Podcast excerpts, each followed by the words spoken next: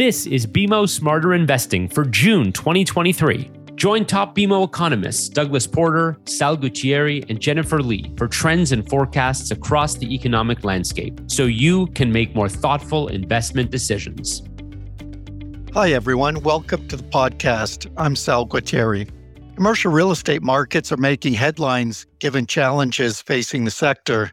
In this podcast, we'll discuss the four key segments a focus on offices, the one area likely to face a reckoning in the years and even decades ahead. At a high level, the two commercial real estate sectors that flourished in the pandemic, industrial and multifamily housing, have slowed, but are likely to weather the expected mild economic slump reasonably well. Retail faces a deeper chill as consumer spending will weaken in response to high interest rates and tighter lending conditions. But it's the office segment that will struggle the most as a weak macro climate compounds the challenge stemming from hybrid work. Like most asset classes, commercial property values were inflated by cheap credit in the pandemic and are now sagging under the weight of the highest policy rates since 2007. After peaking in early 2022, U.S. property prices have fallen about 15%, basically returning to pre pandemic levels led by a 25% plunge in office values. Despite high interest rates, though, credit quality has been strong across most commercial real estate sectors, with the recent exception of offices. At under 1%, the U.S. delinquency rate on commercial real estate loans from banks was only slightly above recent record lows. While this rate should return to the long run median of about 2% in a mild downturn, even that would pale against the near 9% peak reached in the Great Recession. Delinquency rates for commercial mortgage backed securities have turned up, notably for office buildings, and U.S. business bankruptcies have risen but remain below 2019 levels, while Canadian business insolvencies have basically just returned to pre pandemic levels. Now, the recent failure of a few U.S. regional banks will impact the commercial real estate market largely through tighter lending conditions. Commercial property owners could have difficulty refinancing as lending conditions for this group have tightened further, according to the Fed's survey of lending officers. So let's take a deeper dive into the four main commercial real estate sectors.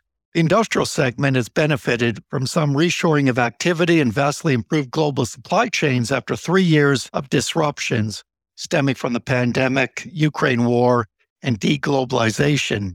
The segment continues to support the logistics and warehousing needs of e commerce firms, a low valid currency has underpinned activity in Canada, while strong infrastructure spending has supported U.S. factory construction. Industrial building owners have enjoyed low vacancy rates and rapid rent increases. Canada's industrial availability rate remains close to historic lows. And that's driven rents 28% higher in the past year to the first quarter. Capitalization rates remain low. Overall, the industrial segment is well positioned to handle a mild economic slump, though it will decelerate this year. Multifamily residential property remains healthy in most regions, with rental vacancy rates held down by low joblessness and a still pricey housing market. While home prices have fallen sharply in Canada, they appear to be bottoming, leaving many cities unaffordable for median income families. Canadian benchmark condo prices are down about 9% in the past year, Remember, they soared 33% the previous two years. The apartment market appears healthier in Canada than in the US due to stronger population growth. Rents across all property types in Canada are up about 10% in the past year to April. Demand for purpose built rental units remains high as decades of underinvestment clash with surging immigration. Multifamily housing will remain supported by a tight rental market this year. The Prairie Province the parts of Atlantic Canada which are attracting both international and interprovincial migrants due to inexpensive housing, should outperform central Canada and British Columbia. South of the border, the earlier frenzy in the U.S. rental market has also subsided. Vacancy rate did rise to just over 6% in the first quarter. That's up from a four decade low last year, but still about one percentage point below long run norms. Zillow's observed rent index has slowed, but still running at 5% rate in the past year, though that is down from 17% a year ago. Apartment building values have tumbled, though, about 21% from their peak, according to Green Street Advisors That's really just a testament to how overheated the apartment market was previously. Landlords will face lower prices, weaker rents, and higher borrowing costs this year. Still, continued poor housing affordability should put a floor under the U.S. rental market. The retail sector has recovered on strong job growth, brisk wage gains, and excess savings. U.S. availability rates for retail properties remain low at 7% late last year. In Canada, rent growth is sturdy at 4% year over year in December. A return to more normal online shopping patterns has helped in store sellers. After spiking above 16% earlier in the pandemic, the e commerce share of U.S. retail sales has fallen below 15%, though it's still up from around 11% before the pandemic. According to a recent CBRE survey, about 70% of shoppers prefer in person to online shopping, with digitally savvy Gen Zers even keener than millennials. The retail sector has softened recently in response to higher interest rates, a trend that will likely continue as the unemployment rate drifts higher. Big city retailers that rely on office commuters will probably face tougher times than suburban stores. Office buildings will remain the most depressed commercial real estate segment for some time. A mild downturn will compel companies to reduce headcounts and space, aggravating the secular challenge arising from the adoption of hybrid work. Earlier rapid growth in the tech industry had helped landlords during the pandemic, but a recent wave of layoffs is causing a surge in subleasing. While office rents have held relatively steady, incentives are on the rise, and more will be needed as tenants reconsider their long run needs. Valuations of publicly traded real estate investment trusts have been sliced in half in the US and Canada. This flags some downward pressure on the privately held office market in Canada though institutional investors such as pension funds tend to have long term investment objectives, may be better capitalized to ride out the storm. Employees have been slow to return to in person work. Many have settled on spending half their time in the office, albeit with wide variation across professions. Office return rates are lowest in the information sector, followed by some business professions such as legal and accounting, and they are lower in large urban centers due to high commuting costs and safety concerns. Toronto's office return rate is just under 50% of pre pandemic levels, as is the US 10 city average. That's a major concern for building owners and their lenders. Remote work could do to offices what e commerce did to malls, make them far less essential to our daily lives. Still, the direction of office occupancy rates is pretty unclear. While many workers prefer a hybrid option, employers are more actively coaxing them back to in person work, either with carrots, such as free food and gourmet coffee, or the stick, including lower bonuses and fewer promotions. Unresolved is the impact of remote work on productivity. Gains at the individual level, partly due to less commuting time, may not compensate for aggregate losses stemming from poorer collaboration and training and a loss of corporate culture.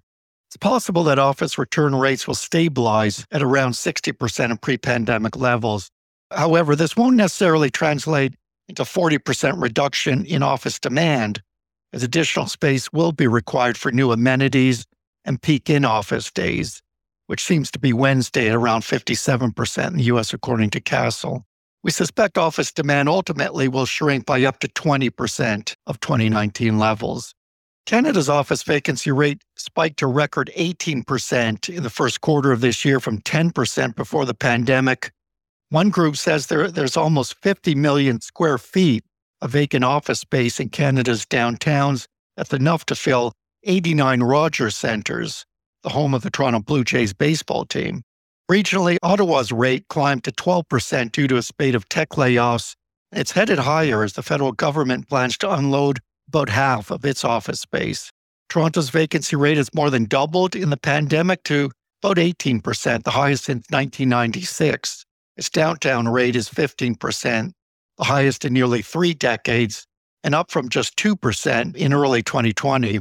It looks to rise further as 14 office buildings are currently under construction, according to Altus Group. And a recent study suggests that even under a best case scenario, whereby office workers return four days a week, Toronto's vacancy rate will remain near current high levels even two decades from now. Moreover, the effective office vacancy rate is higher than the official rate, which excludes available sublease space, and Shopify has recently put seven floors up for sublease. Calgary's downtown office vacancy rate of 32% is the highest among major Canadian cities. It's compelled its government to offer grants to convert office buildings into living space and public amenities. Due to soaring vacancies, asking rents in Canada have started to fall now for the first time in years. South of the border, the U.S. office vacancy rate jumped to 17% late last year from around 12% at the start of the pandemic. One group, Cushman and Wakefield, believe that up to a quarter of all offices could be functionally obsolete in seven years, requiring significant investments to either upgrade or repurpose. It expects vacancies to keep rising, as only a third of leases scheduled to expire by the end of the decade have already done so. In the US, the federal government is the biggest office tenant, and large budget deficits could force it to save on office space.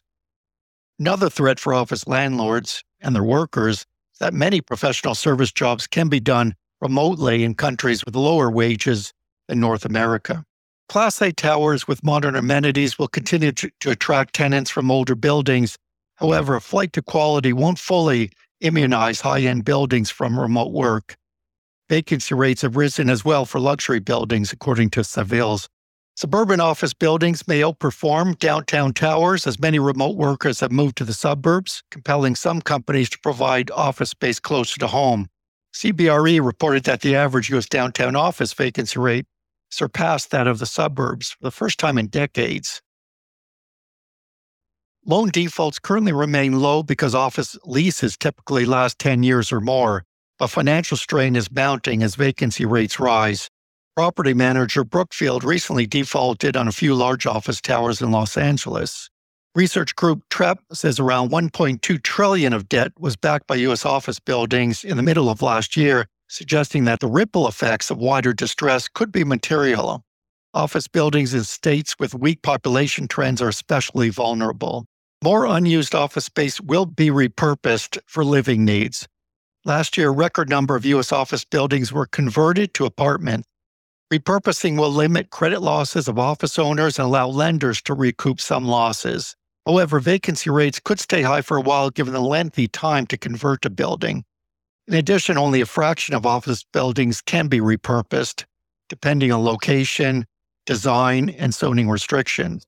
Avison Young estimates that 34% of office towers built before 1990 in 14 major cities across North America have the potential to be converted to living space, though not all are economically viable. To wrap up, high interest rates, tighter lending conditions, and expected shallow downturn will depress rental revenue and commercial property values this year. Even the sturdy industrial and multifamily residential segments won't be entirely immune, though strong population growth should bolster the latter in Canada. These headwinds will translate into less lending and higher default rates, mostly in the beleaguered office market. But longer term, the conversion of empty offices to much needed living space could actually revitalize some downtowns. Thanks, everyone, for listening. Thanks for listening to BMO Smarter Investing, a podcast brought to you by BMO Investor Line. We are here to empower Canadians to invest smarter. For more information on how you can start investing today, visit bmo.com slash online investing. And be sure to subscribe to this show to get the latest episodes wherever you listen to podcasts.